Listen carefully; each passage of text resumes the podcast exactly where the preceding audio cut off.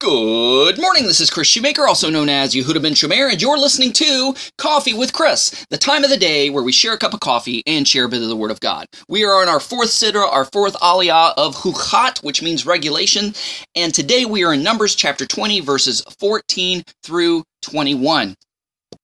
This passage gives us simple rules of engagement. So let's just go ahead and read. It says, Moses sent messengers from Kadesh to the king of Edom. Now, who's the king of Edom? Basically it's Israel's relatives. So you have Edom, which is really Esau, and then you have the children of Israel, which is really Jacob. And it says, This is what your brother Israel says. You know all the troubles we've gone through. That our ancestors went down into Egypt and we lived in Egypt a long time, and the Egyptians treated us and our ancestors badly. Edom's probably thinking, yeah, you deserved it because you took my birthright and you took the, you know, you took the blessing, which isn't actually true, but that's what Edom thought, right? But verse 16 But when we cried out to Adonai, he heard us and sent an angel and brought us out of Egypt. Now, here we are in Kadesh, a city at the edge of your territory. Please let us pass through your land. We will not go through the fields or the vineyards, and we won't drink uh, any water from the wells. We will go along the king's highway, not turning aside either to the right or to the left until we have left your territory. Look, we just want to pass through. We're not going to be like locust and devour all your fields and all of your vineyards and, and all of your orchards. We're not going to, you know, uh, uh, threaten your water supply by drinking. We're just going to pass through. That's all we want to do. Verse 18 says, But Edom answered, huh, You are not to pass through my land. If you do, I will come against you with the sword. The people of Israel replied, We will keep to the highway. If we do drink water, either we or our livestock will pay for it. We'll compensate you for it. Just let us pass through on foot. It's nothing. But he said, You are not to pass through. And Edom came out against them with many people and much force. Thus, Edom refused to allow Israel passage through its territory, so Israel was turned away. So basically, we are to always come in peace. Now, sometimes you have to wage war in order to gain peace, but even in the Torah, when, when the laws and the commandments are given in regards to warfare, he says, offer the olive branch first. Come in peace first. Try to come to a compromise where all parties are going to be happy.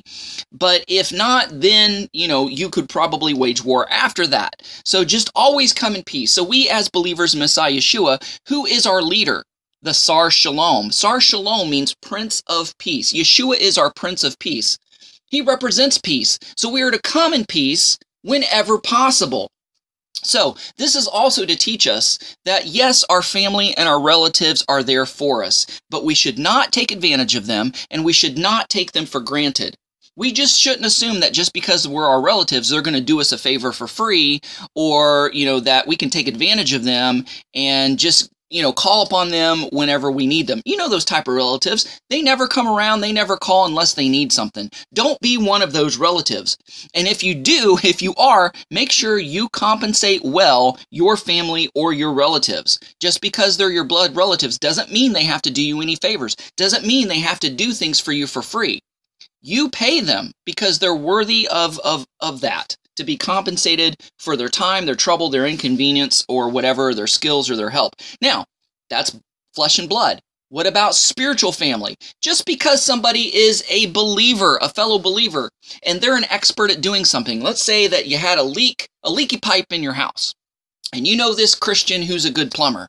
Just because he's a Christian doesn't mean, oh, well, just because you're a brother in Messiah Yeshua, I'm just going to do this for free.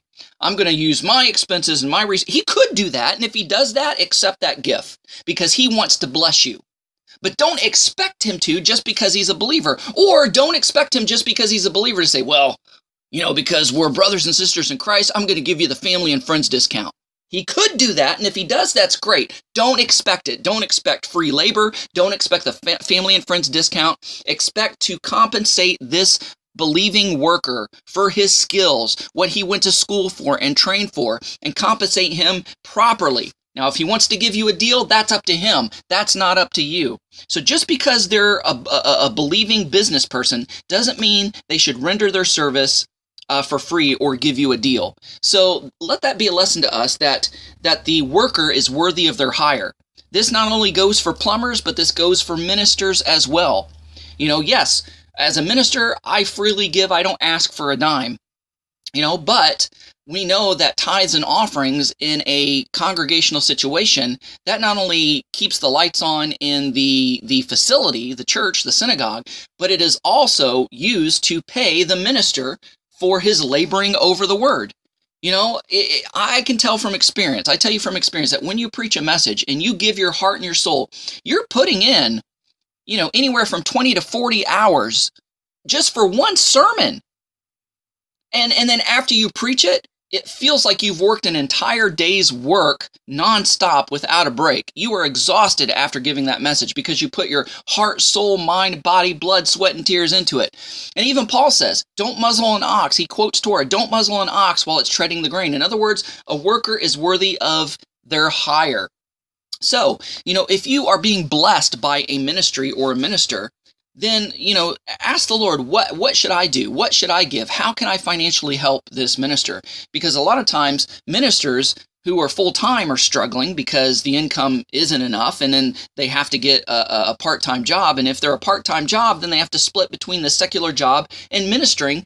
And it's really hard to, you know, throw yourself into the studies when you're having to work part time and, you know, also minister part time. So there's, you know, there's needs to be some uh, um, supplementary uh, type of compensation and income.